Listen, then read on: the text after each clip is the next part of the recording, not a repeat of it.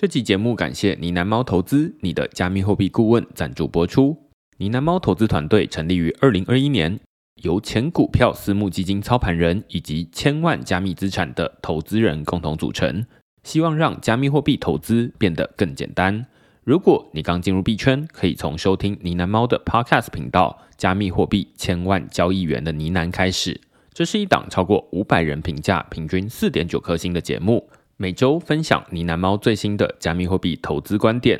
如果你是进阶玩家，可以到 Press Play 付费订阅呢喃猫的投资策略专栏。每天一杯咖啡钱，就能让你借鉴专业研究员的报告，最佳化自己的投资策略。或是直上 OpenSea 购买 Murmur Cat NFT，加入社群交流之余，还能开启交易所指标跟单服务。现在就点击节目下方链接，让呢喃猫陪你一起投资加密货币。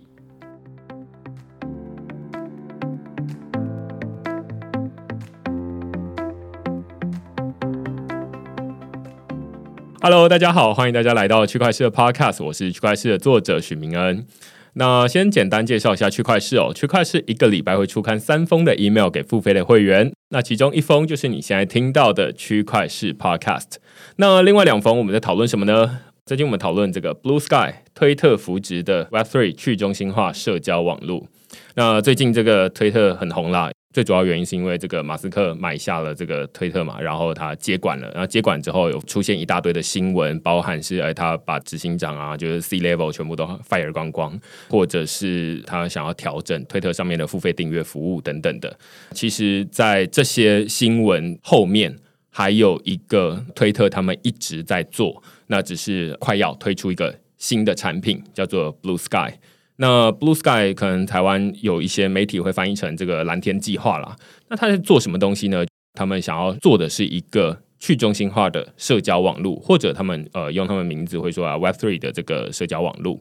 那它跟现在的推特有什么不一样呢？最主要差别啦，在于说，哎，他们先打造一个 protocol，先打造一个协议，然后再基于这个协议打造社交应用。这跟现在推特啊，或者是脸书啊，大家都是直接建立在像 HTTP 啊这样的协议上面，而不是先打造一个专属于社交网络的协议，然后再呃在上面建立应用。那我们在这篇文章呢，就仔细讨论，就是说，那 Blue Sky 它到底在做些什么，进度到哪里？其实他们说啊，他们要推出了这个 Blue Sky Social 这个 App。那在短短的一个礼拜里面呢，就已经有五万人登记排队了啦。那当然，登记排队不用钱哦，所以鼓励大家也可以去试试看，这样子就试试看说，哎，那 Web Three 领域的去中心化社交网络会长成什么样子？这是这篇我们在讨论的内容。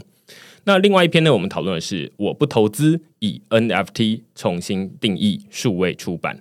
那这篇呢，在写的不是说我不投资啊，而是说这是一本书的名称哦。那这本书它叫做“所谓我不投资就是 all in 在法定货币”。那这本书呢是由 Litecoin 的创办人高崇建他写的第二本书啦。那他第一本书我自己也是相当推荐。如果你是在二零二二年之后订阅区块链的人，你一定会收到一封很简短的这个欢迎信。而欢迎信里面呢，我就会前面会推荐两本书，其中一本就是区块链社会学。那所以高崇建他自己写了这本区块链社会学，最近又写了这一本所谓我不投资就是 all in 在法定货币。那这本书它主要有两个亮点，第一个亮点当然是，诶，它里面在讨论的是去中心化金融或者在讨论加密货币的东西。那另外一个亮点呢，在于说它这本书的发行方式，它不是采用这种纸本的发行方式，它是纯数位的发行方式。大家听到这里可能会觉得说，啊，那这不就电子书吗？其实不是哦。我在这篇文章里面就讨论说，哎，那现在电子书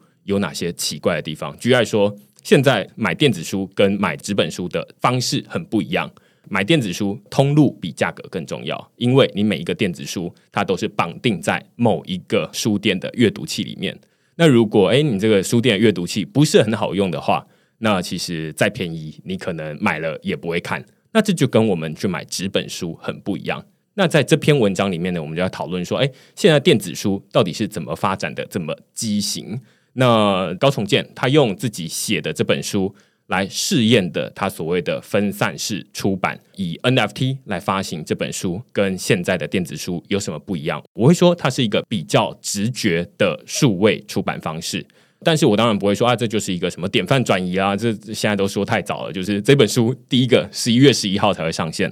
所以现在都还没上线，而且只有一个人，也不可能改变这整个出版产业了。但是我会说，哎，这是一个实验。哎，现在大家买电子书可能都会觉得很奇怪。例如说，我在台北市立图书馆网站上面要借电子书，例如说它上面可能有五本书，你有可能会借光的状况。我每次都觉得这个很荒谬，就是哎，这一本书不就是复制贴上就有了吗？那它怎么还会有借光的问题？那所以在这里面，我们就来讨论现在的电子书是怎么用纸本的逻辑来套用在数位内容上面，然后 NFT 书又是怎么用全新的数位原生的方法来做数位出版。好，这就是我们这篇文章在讨论的内容。那如果你喜欢我们这些主题的话，欢迎你到 Google 上面搜寻“区块市趋势的事”，你就可以找到所有的内容了。也欢迎大家用付费订阅来支持我们，继续产出更多的内容。这样子，好，那今天我们邀请到。我自己也对这个领域相当有兴趣，但是算是陌生了，就要讨论 DAO DAO。那今天呢，我们邀请到的是 Noah 叶向林来跟我们讨论他最近跟几个伙伴一起成立的叫做 DA 零。我们先请 Noah 跟大家打声招呼。大家好，这个明恩好。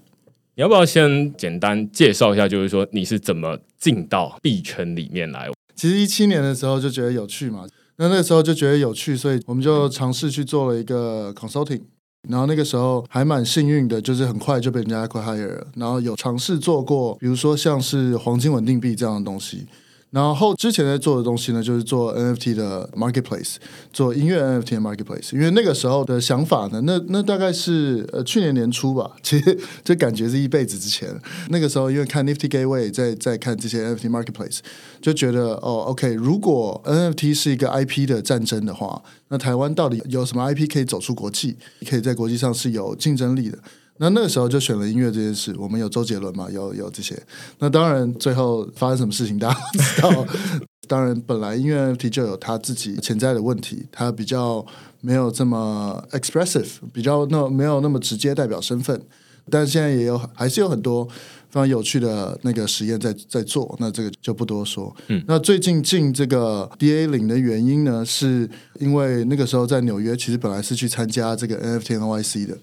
前前后后其实就会有很多小的 event 嘛，因为很多人怎么一万五千人飞去参加这个 event，所以不管是只要跟区块链相关的 event 都会办在附近。那其中一个参加就是 Funding Commons，那 Funding Commons 呢，其实就是 Protocol Labs、Gitcoin 他们举办的这个活动，然后专门讲公共财跟 Web 三的交集。到底是什么？到底可以创造出什么新的可能性？然后走进去，发现跟 NFT、Nyc 实在是非常大的差别。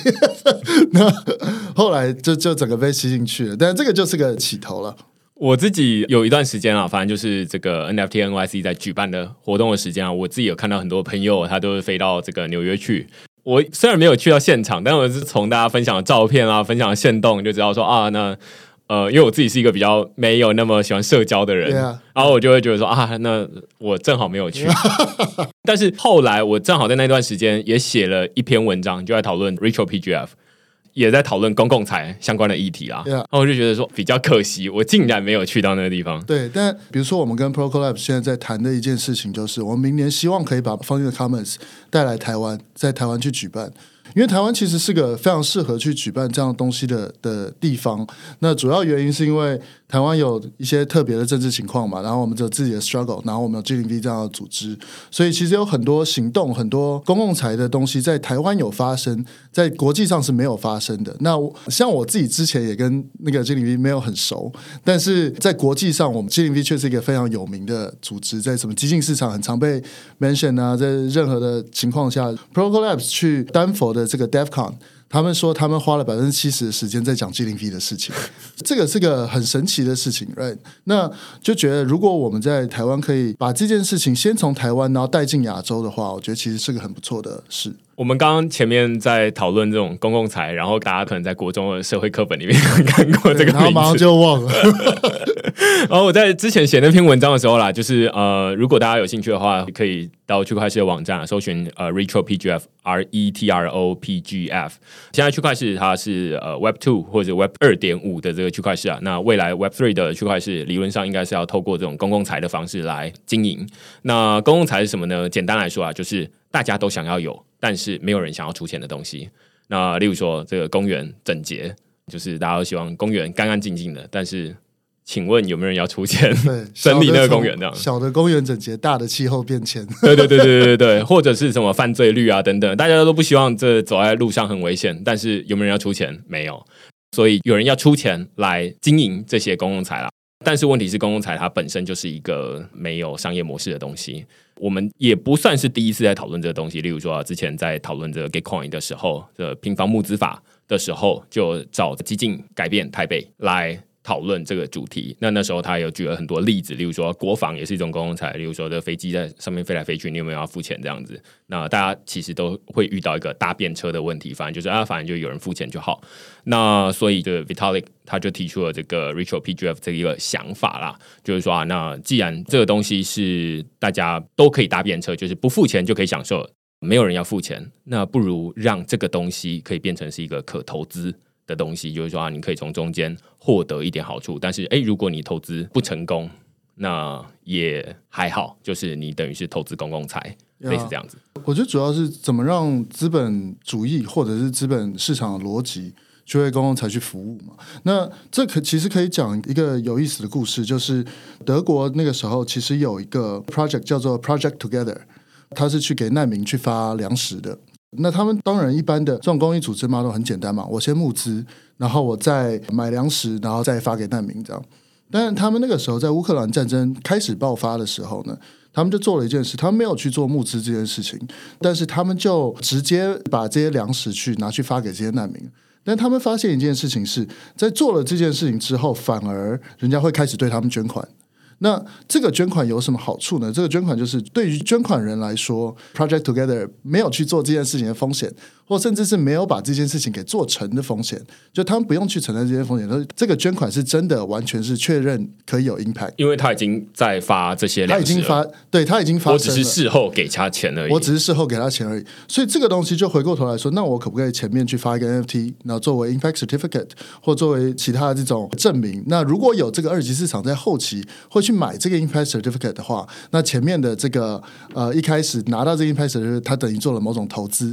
如果他前面也是丢了一些小钱的话，嗯或者是他贡献了他的劳力，或者他贡献了食物或 whatever，那这个东西就转换成是二级市场。但是现在就是这整件事情都还在呃实验当中说啊，那这件事情到底要怎么成型才可以？对，因为大家会比较喜欢的是说啊，那你已经做完了，然后哎，我来判断这个成效是不是有效。对那但是相对之下，哎，你都还没有做，我不知道你到底是不是来圈钱的。对类似这，exactly，样的没错没错。那所以大家要事后来判断说，哎，这个东西有没有做好，很容易。但是你事前要去猜，要去赌，说，哎，这个东西会做成，大家会觉得怕怕的。呀所以就会把这个变成颠倒过来，就是说啊，让大家可以事后来投资这样子。对，因为这个追认的部分主要是像 NFT 这样的工具，它就可以呃完全证明说这个真的代表了那个当初的这个 impact，right？如果没有 NFT 这个工具的话，就是会相对比较难一点。我们最一开始在讨论的是 NFT NYC，然后它旁边 Funding the Commons 就是开发这个 IPFS 背后的这间公司或者这个组织啊，就是它正好蹭 NFT NYC 的这个热度，然后去旁边开了一个 side event，这这很常见啦。Yeah，但是他们的风格完全不一样。对，其实所以其实这个热度可能是没有蹭到。哦，跟大家讲一下这个差别是什么。这个 NFT NYC 办在哪呢？NFT NYC 都办在纽约最 fancy 的地方嘛。Town Hall，然后那个 Radio City，然后什么 Marquis Marriott 这些大型的旅馆。那这个方店 Commons 办在哪呢？方店 Commons 办在这个中央公园比较远，第七十几街的一个什么纽约历史博物馆。然后走到 NFT NYC，全部都是 Party People，right？然后走到方店 Commons 就一整片的 PhD。NFT NYC 讲什么？呃，无聊猿接下来会跟 Coinbase 拍电影，然后方店 Commons 第一个就讲哦，气候变迁，大家应该？所以大家可以想象那个差别。我真的觉得在 event 里面，真的只有我一个是 NFT NYC 去的人。对，所以我会觉得 Funny Commons 会是我比较喜欢的路线，就 Yeah, 是然后好像比较像学学到一些新的东西，然后感觉好像有在把这些区块链的东西拿来解决真正的问题这样子。Yeah, yeah, yeah，之类的啊，但是当然我不是说这个 NFT NYC 就怎么样，就是它也有很多可以吸引人潮、吸引目光的地方这样子。没错没错。对，那回到我们讨论前面讨论 DA 零好了，DA 零这个想法到底怎么来的？呃，，D A 零想法就是，其实我们呃去了方 u Commons 回来之后，第一个想法其实是我跟 Vivian 啊、我们一起在那边碰到，然后我回来之后，我们就想把方 u Commons 带来台湾嘛。那想带来台湾，那个时候就想说，那如果要做这件事情的话，我们跟媒体试着合作一下好了。所以我们去找了一些媒体去谈。那这些媒体就说，你如果要做这件事情，你不如去找 Gov Zero 去聊聊。所以我们就去 Gov Zero 里面贴了一个文。那贴了这个文之后呢，就一发不可收拾。就因为我们现在如果有这个机会，可以把全球最前端的跟公共财、跟 Commons 这种相关的实验。给带进台湾，我们有这个 access，那台湾就身为一个好的公民创新的实验场域，那我们为什么不把这些理论带进来，在台湾去做这些实验，然后再把我们的 learning 往国外去输出？那这个 loop 如果持续的跑起来的话，那其实台湾在国际社会上的这个民主社会的这个角色跟地位，先进民主社会的角色跟地位，就可以持续在国际上做到最前端的一些实验，也去做一些最前端的分享，这样。所以这个是我们在想的时候，觉得这个在台湾某种程度上，在未来的呃这个世界上可以扮演的一个角色。那我们自己也蛮 excited。那这些活动进来，我们当然不可能只是带一个活动进来嘛，所以我们就开始想说，OK，如果我们是跟呃，我们是 G 零 V 下面的这个临时政府下面的一个组织的话，那临时政府如果大家不熟的话，临时政府现在那个 Slack 里面有个一万两千人的贡献者，然后他们以前做过什么 V 台湾，然后做过什么口罩地图，然后政府资料开放这些比较大型的 project。如果 G 零 V 是台湾的除了政府之外的社会贡献层的话，那我们身为 DAO Zero 用 Web 三工具，我们怎么可以去 Supercharge？G 零 V 让他们的运作可以更快速，不是去改变，因为他们的运作模式已经成型了，然后也是成功的，也成功十年了。就如果 G 零 V，G 零 V 就是个道嘛，那如果它已经是一个成功的道的话，我们不应该去改变它的运作模式。但我们怎么样可以去加速？这个是我们现在的课题。我不太确定大家对于这 G 零 V 了解多少啦，但是就我的心目中，因为我自己身边也有很多朋友是深度参与 G 零 V，但是就我的观察来看，我自己是没有参加他们的这种呃黑客松啊等等的。但是我的角度会觉得 G 零 V 是一个很神奇的存在。神奇的地方在于说，在那里面，第一个大家肯定常常听过，或者是在这个 G 零 V 的 Slack 里面很常会有的一个标语，就是不要问为什么没有人来做，先承认你就是没有人。Exactly，对，所以换句话说，就是当你想要质疑说，哎，这是怎么，就是开始骂的时候，他应该是你卷起袖子开始来做这件东西。所以他们会说用挖坑跟填坑来，就是说啊，那你开了一个题目，然后跟谁要来参与这个题目。呀、yeah,，G 零 P 是个非常有趣的组织，就是行动主义至上。像刚刚讲，没有人这个字也是行动主义至上。可是行动主义这件事情，实际上代在一个组织里面代表什么呢？这是我个人的观察，不代表全部都 apply。我自己那个时候在观察，我觉得他们的，比如说他们怎么做决策，他决策这个东西，我把它称作叫做 dynamic delegation，就是动态的代议制。那动态单一制是怎么做？就是一般的民主，就是我比如说我我就选一个人嘛，这个人任期就四年嘛，三年、两年、一年，whatever。可是他们的做法是，谁去行动，他就把决策权，原则上就把决策权交给谁。比如说这个会议我们要做一个决策，那原则上就是参与这个会议的人会去做这个决策。那其他人如果他没有参与到这个会议的话，那我们就往下一步去走。那所以对于参与会议的人来说，我永远都可以去参与，用参与会议来参与决策。对于没有来参与会议的人，他如果今天不能到，他就是把他的决策权代理给就是这些参与会议的人。所以这种流动的这个好处是，不管怎么样，他至少行动是可以持续前进的，他 project 可以持续往前走的。所以这个是其中一个他们在用行动去做决策这件事情，我觉得非常有趣的做法。我刚刚前面会说这个 G 零 V 它一个很神奇的存在，除了他们一群人在那里面到底要怎么去决策之外，像刚刚 Noah 说的。另外一部分是，至少我朋友参加完之后，他不是为了赚钱，像我们去上班是为了赚钱嘛，就是为了生活下去，所以要忍辱负重。对，但是他去参与 G 零 V 不是为了钱，甚至也没有钱。但是，哎，一个没有用金钱诱因，这是大家很熟悉的这种胡萝卜跟棒子的逻辑，就是让人往前走，说啊，你要去哪里？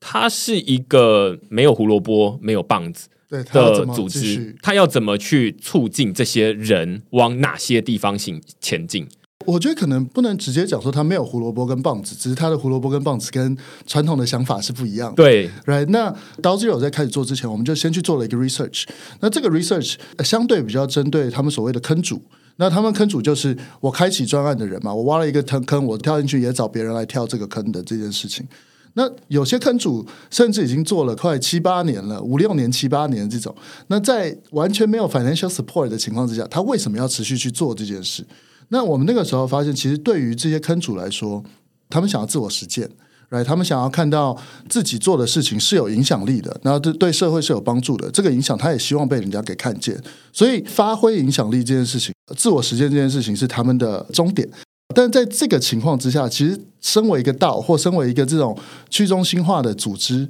其实怎么去 harness 这群人，怎么去去让这群人可以发光发亮，这件事情很重要。像那个一般组织、中心化组织，我就会去说，你这棵树一定要长成什么样子，你一定要去做什么事情。我们都是中心化的那个，但是对于他们来说，你给他最大的空间去做自我成长、去做自我实践，才是他们的 incentive，才是他们的可能。那他们在这种自我成长、自我实验的情况之下，碰到最大的问题是什么呢？碰到最大的问题就是他没有办法找到人来跟他一起做这件事情，没有办法找对的人，或没有办法找到人持续可以来呃帮助他们。那这个时候回过头来，Web 三可能就可以帮得上忙，right？因为 Web 三从核心看起来其实就是一个激励机制。那有一种激励机制当然是用代币，用用这个财务的这种 incentive 去激励人家，但是这个激励机制有可能会打破激激励币本来的这个文化，所以我们现在看的方向其实就是，比如说像灵魂绑定代币，或者是这种去中心化身份系统，它怎么建立一个人的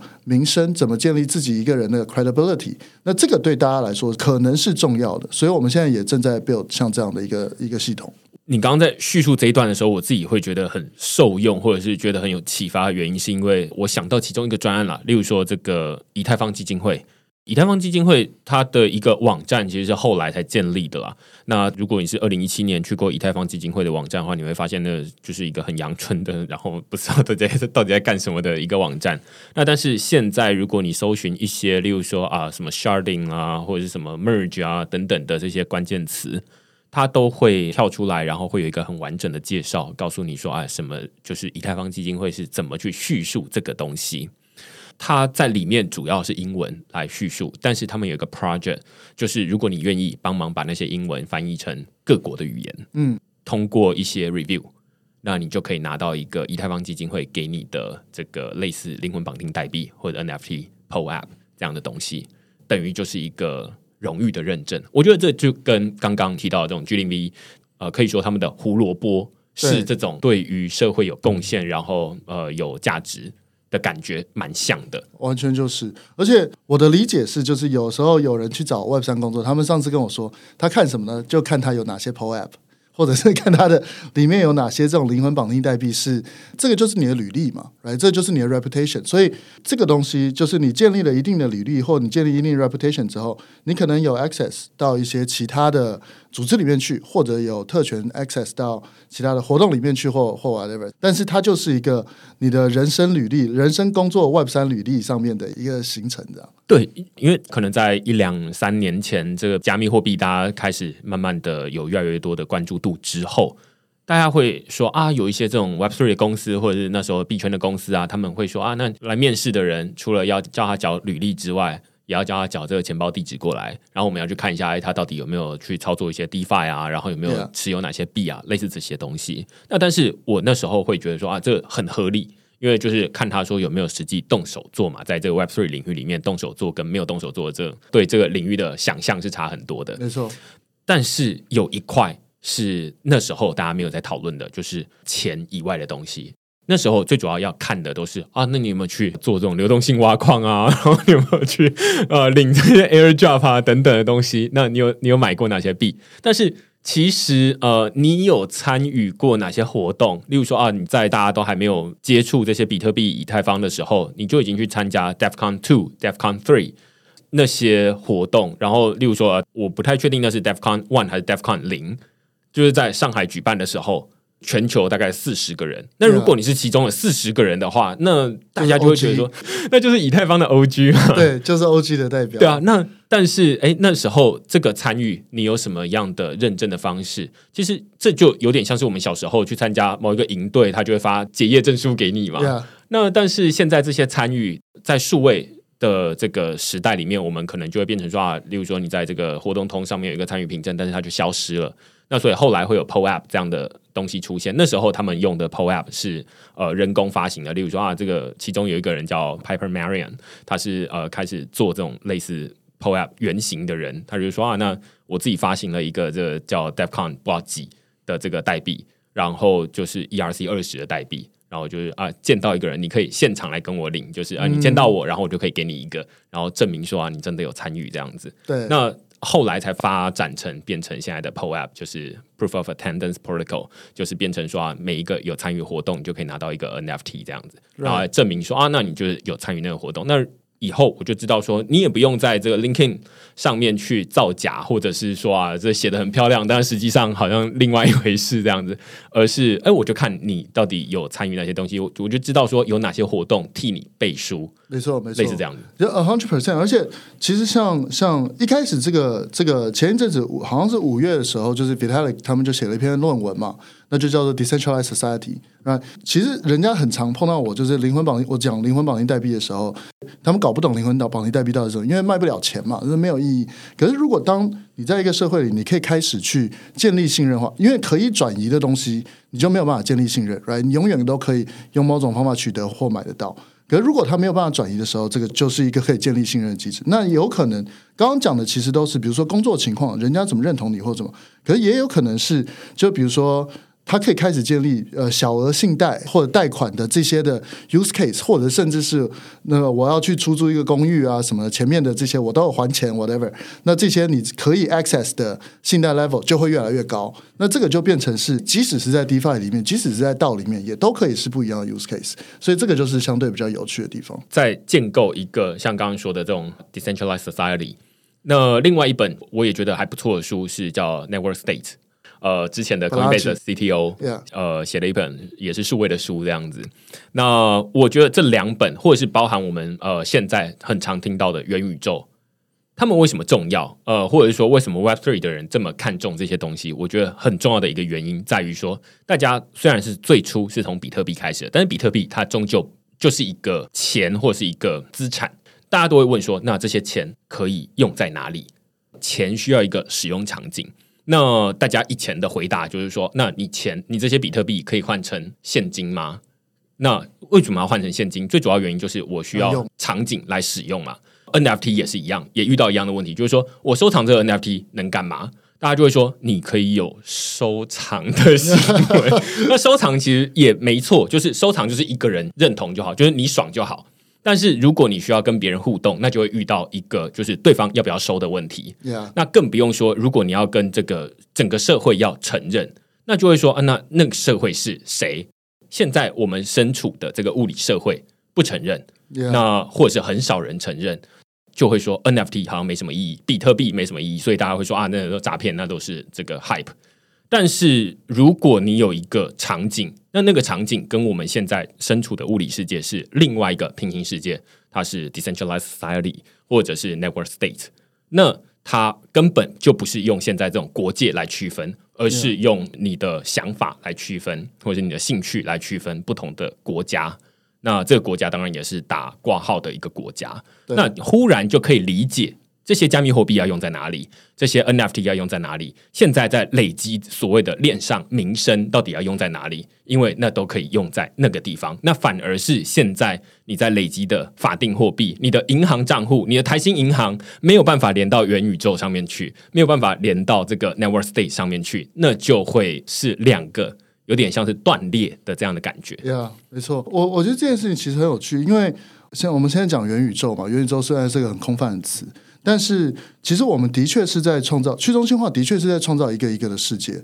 就一个一个的情境。那那个情境可能就是有很 specific use case，而且它这些情境跟其他的现实可能都是相对脱钩的。就是因为，比如说，我们我前一阵在跟一个律师叫 Arthur，我们在聊天说，呃，因为他管的是什么呢？他管的是线上的这种争议。线上争议你要怎么去解？这样，然后法律问题要怎么去解？可是当今天就是比如说一个 decentralized 的的 protocol，那线下法律是几乎不太可能管到这个 fully decentralized 的 protocol 里面去的。那在这些 decentralized protocol 里面，他们要怎么去处理说哦，我觉得谁骗了我钱或什么这种争议？这个东西其实也很难处理，因为它真的是在那个情境下面，完全就是那个 smart contract，就是那个 law。那他们有一个什么新的线上法庭的做法，然后每个 protocol 其实也可以去把这种线上法庭给引引进他们的这个世界里，他们这个社会里，不管那个社会是做什么的。那他的做法是什么呢？就是两者要出，两者如果都觉得自己对的，那两者可能要出庭。他出庭方法就。是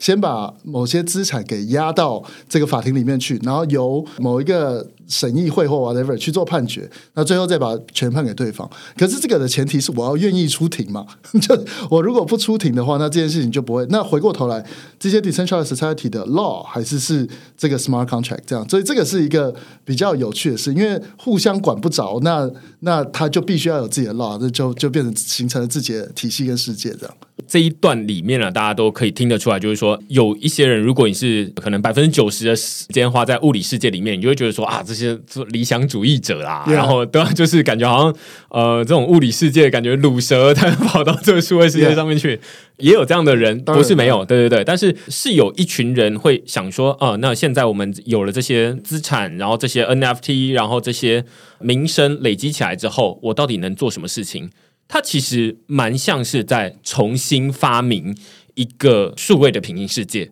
所以会有最一开始是钱，这其实如果你回头去看人类发展的时候，它一开始也是需要交换，没错。那只是交换的不是用我们现在的这种法定货币，那你不觉得很像是现在这种各种不同的币吗？那每一种不同的币，它就是那时候的贝壳、那时候的贵金属等等的，那时候的稻米。对。那现在有这种交换市集，那交换市集它可能是 Uniswap 这种东西，这样没错。对。那所以接下来那人会。聚集在一起，聚集在一起，它可能会需要类似这种公司组织，或者是。呃，社群，那所以它就会变成 DAO 这样的组织，然后还会遇到争议，争议就需要法庭。那但是现在的法庭，你都会可以想象，它就是一个平行的一套。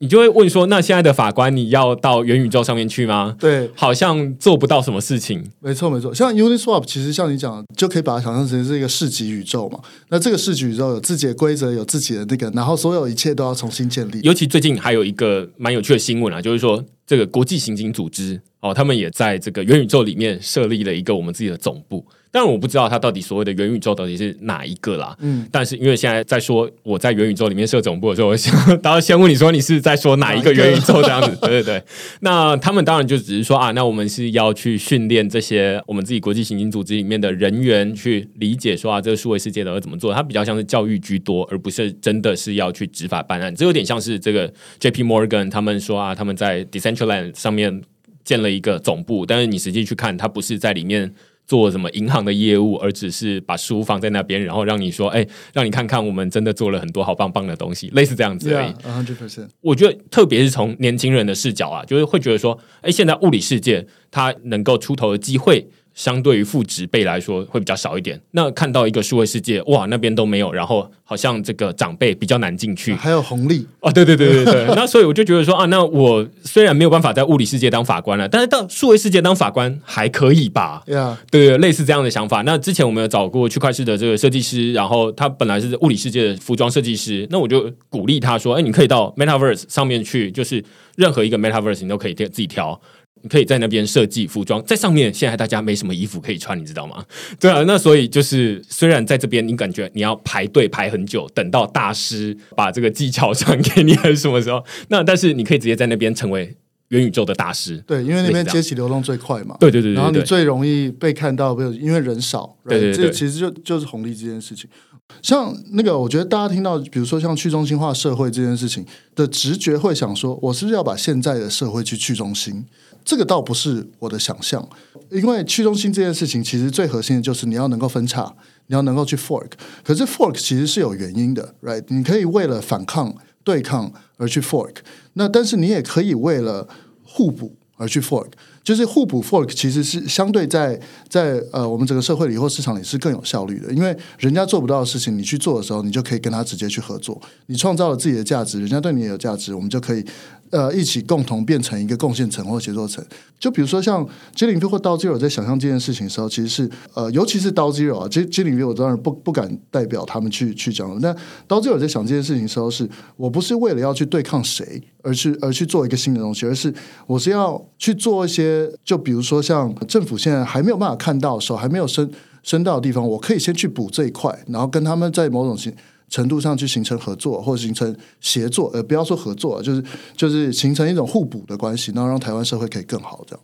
我觉得这就跟 G 零 V 本来在做的事情啊，就是至少是从我的角度来看，因为我们每次在讲到 G 零 V 到底在做什么东西的时候，都会特别小心啊。就最主最主要原因是因为它就是一个社群。对对对，我没有人可以代表他。对对 对，没有为什么没有人可以代表他？先承认你就是没有人，那所以我们可以说出我们自己的观察，这样子。对，那所以。每一个人对于 G 零 V 可能都会有自己的见解，那这也就是它不像是一间公司，他们会去选说啊，那你才是发言人，你才能够说话，那其他人都不能够说话。这边是大家都可以说话，但是问题是你也都只代表你自己的想法，对，因为没有人可以代表所有人。对对对，反过来说就是说啊，那 G 零 V 它本来在做的事情有很多，它的面向实在太广，就不知道怎么涵盖起比较好。但是从 Web Three 这个角度来看的话，看起来也是比较少一些。那所以我不知道是不是可以这样说，就是说现在呃 DAO Zero 或者是 DA 零，他在做的事情有点像是啊，那可以在这个如果我们刚刚说啊，在这个 Web Two 可能会有一个法院的需求，Web Two 会有一个警察局的需求，呃，或者是说物理世界了。那这个 Web Three 这个数位的平行世界。里面也会需要有一个这样的呃，有点像是同样角色的东西。那 D A 零可以想要可以成为数位平行世界里面的 G 零 V 这样的角色。我我们倒不完全是这样想的，就是当然我们希望可以把一些那个 Web 三的工具，比如说平方募资或什么，给介绍到 G 零 V 里面。然后我们主要的任务还是去帮助 G 零 V。的专案去做到他们想要做的事情，只是有些 Web 三的东西是他们可以用，有些其实他们也不需要去用。我现在可能在这个时间点，我不需要去做一个 Uniswap 可以去去用的呃这个法庭 去给 GDP 用。那那所以我们还是得 focus 在怎么把台湾的这个 GDP 本来已经建立的这个贡献层，让它去加速，让它去运转更顺利啊，让它可以更规模化，然后更被国际看到这件事情，还是我们现在，因为我们其实也很怕是。就是 Web three for Web three sake，right？就我们不要为了 Web 三而 Web 三，而是 Web 三要真的帮得上忙，它才有长期存在的价值。嗯，对。所以可以说，哎，现在我们尤其从你刚刚最一开始在提到说 D A 零它到底怎么成立的，其实是最主要是去参加那个有点对对对对对，然后 nerdy 的，对对对对对。然后如果说什么是 commons，就是什么是公共财的话，G 零 V 它可以说是一个公共财。就是没有人要出资赞助这个东西嘛，就是他在做的事情是一个公共财的东西，这样。Exactly，而且 G 零 V 所有里面的东西全部都是开源的嘛，所以 G 零 V 可以说它所有的东西都是公共的，所以现在就变成说，方言的 Commons 如果它有一个 model 或实验，我真的是大部分可以直接放在 G 零 V 里面去实验或采采用，然后只是看。我们的切入点怎么样去做，是社群最能够接受的，也是大家最觉得有帮助的而已。了解了解，我有看到，就是说啊，之前正好 G 零 V 十周年的时候举办了一个活动，然后呃，在那个活动里面其实有介绍 D A 零。那现在 D A 零有哪些已经在做的这种专坑还是什么？呃，这就两个礼拜前的事嘛，好像也没有很久以前。但那个我们现在一个在做，刚刚刚在做的是一个是 G D V 的贡献系统。那这贡献系统是我到底要怎么？其实之前已经有人有 build 一些东西了，但我们只是建立在在他们，我们怎么去建立一个像这种 DID SBT 呃灵魂绑定代币的这种贡献系统，让大家可以持续被激励来贡献。那平方募资也是一个那个我们想要带到 g t v 里面的东西，因为它可以为 g t v 里面的这些公共财有可能可以带来长期的。金源让他们 scale 的的方式，那这样观光财就变成一个，或者甚至他们可以自己去组 team 或 whatever，就这有一些很大的可能性在里面。那像从把国际资源带过来，就是 funding the commons，我们要要要把它带过来，这也是一个大的 project。然后其他像是什么，现在也会做一个呃没有人的 PFP，那这个就可能它部分会反映这个贡献的 score 嘛。嗯，那这个东西如果可以集中，没有边界的，不见得是 GDP，所有对台湾的公共社会有贡献的人，他都可以拿到这个 PAP，他的 PAP 都可以根据他的贡献去成长的话，那这个东西就变得它的可能性很大。那现在我们也跟比如说像日本啊，或者是韩国的一些呃公民组织，或者这种 Web 三的呃 coding 的组组织，有在讨论合作，说如果我们把这样的一个贡献机制给建立起来的话，我们其实三国都可以都可以用，大家都可以用，每个社会都可以用。但是现在就是，如果我们可以把这个社会的贡献层的基础设施给打好的话，这个基础设施就可以往外去输出，就可以去 duplicate。那每个社会都可以建立一个某种程度上建立一个有趣的贡献层，这样。我觉得这个想法跟 Twitter 他们的这种 Blue Sky 的模式真的蛮像的。就是如果说现在 G 零 V 他们的这种贡献机制，我其实没有实际的参与过啦，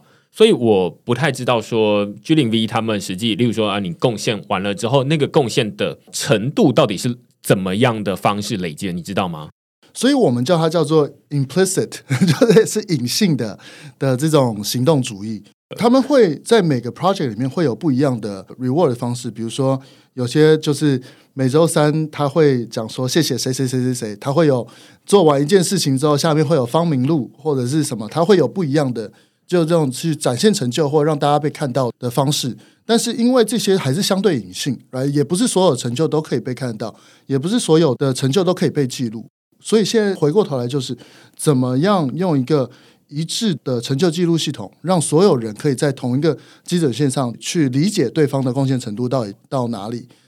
那如果有些小小的竞争，也可能不是太坏的事情来那这个就是大家可以呃知道，而且像这种成就机制有另外一个有趣的地方是，它可能不是永远往上的，它不是累积永远往上的，因为。那个我们要激励的是什么？我们要激励持续可以激励社群的人。但是就像打游戏一样，你如果前面有一个对手已经是一万等级了，那你现在从一开始的话，你的整个 incentive 就会被降低很多，right？所以它的这贡献分数可能在某种程度上、某种情境下是会 decay 的。你如果已经两年没有做什么贡献的话，那现在的决定权跟这个跟这个整个社群里面呃比较有话语权的人，可能应该交到现在贡献最多的人手上。所以，像这样整个机制要怎么去机制呃设计，也是我们现在的一个大的课题的。我觉得刚刚你在说这个就是列名、唱名啦等等的，它真的很像是这种呃，我们平常，例如说，如果你在小时候班长啊等等的，这其实都蛮像的，就是它就是一个荣誉。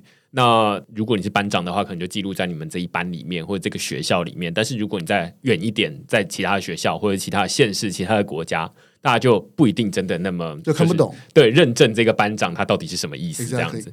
所以如果套用到推特啊上面去的话，它就变成说啊，那在这里面彼此都看得懂。但是诶，如果你要这个推特、脸书，他们彼此之间两个生态系，他们就看不懂这些东西。那所以呃，在 Web Three 都有一个很简单的做法，就是说。哎，那既然这个无论是银行不互通啊，台新银行、富邦银行不互通，那当然现在就有这种什么第三个中间方 跳出来哈，就是会有这个财经公司跳出来等等的。但是哎，在 Web Three 的做法都是说，我们用一个 protocol 来打通这些东西，那所以大家不用互相去跟你说啊，那这个脸书要跟推特谈合作，然后我们要互相借接什么东西。对啊，最有代表性的例子应该就是 IG 跟 Facebook，嗯就是这两个现在贴文可以互通嘛，但是。他们即便可以再互通，他们都没有办法跟这个推特、跟微博互通。对，因为其他公司，对对对其他公司不想跟你互通。但是现在这个 Web Three 的做法就是说，啊，我们不用在那边跟你谈说啊，那谁跟谁比较好，然后你们可以互通，谁跟谁比较不好，他们不能互通，或者是商业的原因他们不互通，政治的原因等等的，而是大家都 follow 一个规则。对，那只要 follow 这个规则的人，彼此都可以互通。对，而且大家也都可以参与制定这个规则，对，用某种方式。通的方法就是，当你东西是如果是封闭的话，你就没有办法堆叠；你东西是开放的话，人家就可以建立在你这个东西上面持续去堆叠东西。我要在这个贡献机制上面去做 PFP 也好，我要在这贡献机制上上面去做游戏也好，去做其他事情也好，whatever，这个就是堆叠的意义嘛，这样进步才快。我觉得这就可以理解，就是说啊，那怎么把这个 Web Three，呃，如果说它是呃 insert 或者是 embedded 到这个 G 零 V 里面。那就是说啊，那现在大家看到说啊，这边有一些呃，像这种平方募资法，或者像这种 Retro PGF 等等的，或者是像这种 DID 等等的机制，它都是可以用到我们日常生活中的不同的组织里面。那相对之下，像 G 零 V，其实不一定每一个专案都完全不需要资金的援助。嗯，那只是说，哎，如果这是没有资金援助的话，那他可能就没有办法在这个社群里面长出来，它 Yeah 就可能就先夭折了这样子。对，而其实还有另外一件比较有趣的事情是，公共财的这个领域啊，它的应用层面或应用的情境，其实并不止止于比如说公民组织，比如说像 i l 在讲那个呃 Microsoft 自己的情境的时候。他去做了一件事，通常去追逐他自己的 team 的业绩嘛，他自己有 KPI whatever，但是他为什么要去做为所有的 team 都有好处的事呢？但这个在 Microsoft 的这个世界或这个宇宙里，它就是一种公共财，right？所以这样的机制如果可以 apply 在这种大型的公司内部的话，其实也是一个 application。那他们那个时候在讲说，如果啊，比如说像唐凤跟网友在聊天的时候，就说那是不是想象是一个 Gitcoin 的企业版？所以这也是一个想象方向了。对，我觉得这就蛮合理的，因为其实每一间公司都会遇到这种问题嘛，就是说啊、那我们这个部门跟那个部门彼此之间不互通，所以会有什么谷仓效应的问题。那再有一些 HR 的制度来用什么三六零互评，然后所以才来打破这些东西。就是说啊，你看三百六十度都有人在评鉴你，所以你就不能自扫门前雪。没错，没错。那呃，现在如果可以有一种记录的方式，它都不是说啊什么把加密货币啊，什么把 Web Three 等等的东西导入进来，而是说它就是一个工具。那以前没有这样的工具，它没有办法记录，它可能记录在大家的心里。Yeah, 那记录在大家的心里，当然也没有什么问题，只是说他就没有办法。例如说，刚刚说 G 零 V，它是一个台湾的公民社会组织。那但是呃，例如说，他要到这个韩国、到日本去的时候，诶，彼此之间虽然听过，但是有点没有办法去衡量那个高低，yeah, 就会变成说啊，那如果有一个很简单的这种贡献层，大家一样是不同的应用，只是大家记录在这个层上面。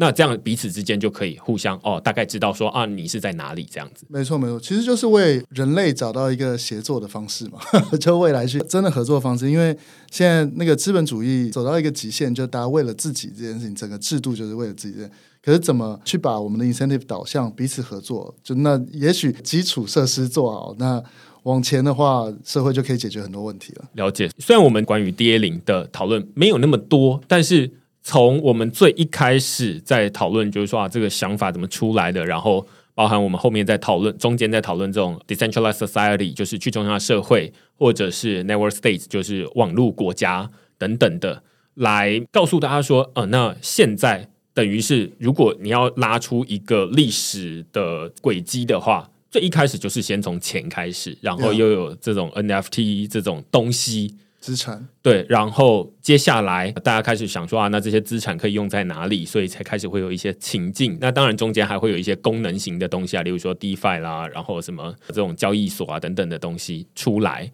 那慢慢的，大家会变成现在还有这种法院等等的东西出来，那它就慢慢的会变成是另外一个平行世界。那但是在这个平行世界里面，它发展了这么多东西，它有一些工具其实是可以单独抽出来放到我们现在的日常生活的写作里面。Yeah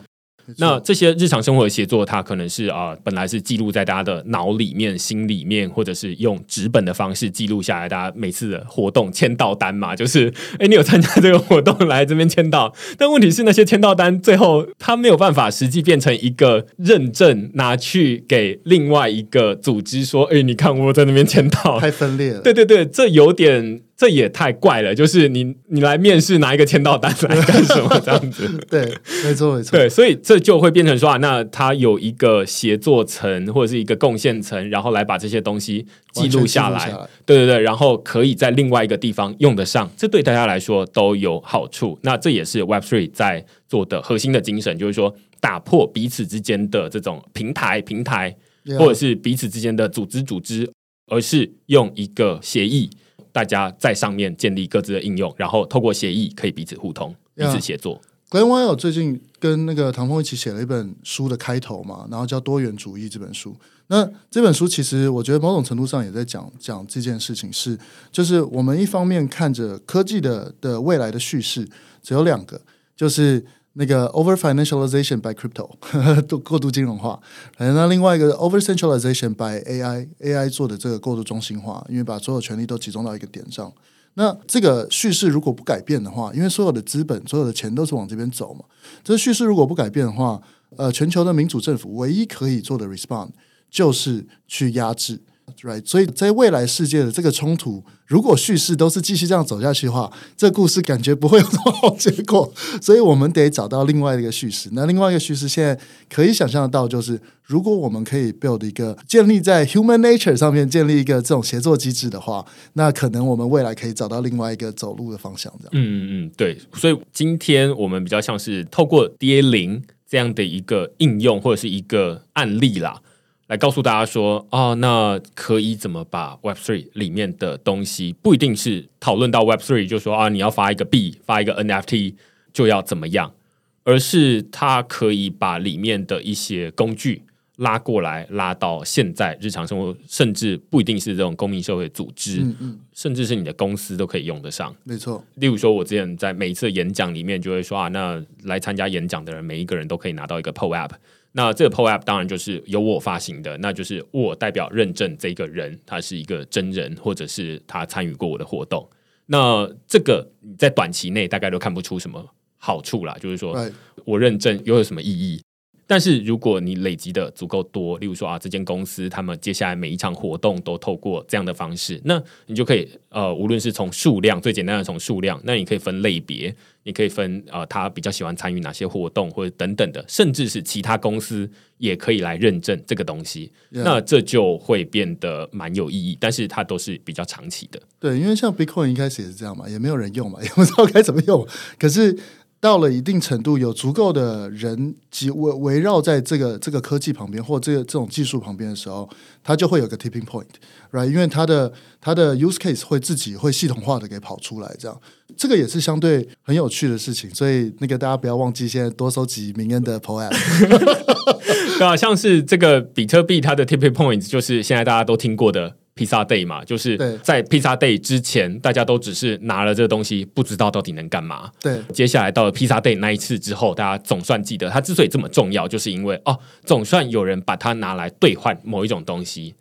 那接下来有了这样的东西之后，大家才开始想说啊，那如果可以不要这么麻烦，我每次都去抛一个论坛，然后不知道等谁来点披萨到我家，那我是不是可以建一个交易所？然后接下来就。现在大家熟悉的东西，对对对对，就是这当然要几年的时间，但是其实你说几年，就是从比特币到现在也才大概是四年左右的时间而已，对啊，所以你也不需要再等说啊，这个传承好几代，告诉你的孙子说，哎，要记得这个东西，不用啊，就是十四年，其实一个人过完的这人生里面的其中一部分，就可以看到这个 cycle。我我觉得其实人跟人中间不管怎么样都还是互相的，right？那那个当然这种代币啊或者这种资产啊，当然是可以可以互相转移或什么。但某种信任就是人家做了什么事，你给人家认可，然后这认可可以被留下来，可以未来被看到，然后永远可以被人家给 access。那这也是相对很重要的事。这个就是其实大家在 Web Two 领域里面在看到这个 linking，它上面不是就有很多这种啊 endorsement，对，谁 endorse 谁这样子。那这些东西，你除了在这上面之外，你为什么不能把这个 Web Three？例如说，某一天我就觉得说，LinkedIn 它一定会连接钱包，就是一定会有个连接钱包的功能，然后把你在 Web Three 上面的足迹放到上面去。那现在大家可能都没看到，但是到时候你就会发现说，哦，有一些人是 Web Three 的这个 endorsement 一大堆，然后在这个有的人是完全空白。对，那你也可以分得出来说啊，这两者之间的差异。那如果你是 Hiring 的公司的话。你会选谁？这些很清楚啊，hundred percent。而且到时候需要的就只是界面而已嘛，因为这些所有的、所有的 credibility、所有历史、所有的，甚至你的 social graph 全部都可以带着走。对对，所以今天就是呃，透过讨论这个 D A 零来跟大家分享，就是说啊，那呃 Web Three 领域里面有哪些工具，然后有哪些可能可以应用在现在？虽然它听起来好像大家都会觉得说啊，这好像很远，然后最近熊市等等的，但是哎，其实你有很多可以用来做这种日常生活协作的工具，可以透过 Web Three 的呃方式来呈现这样子。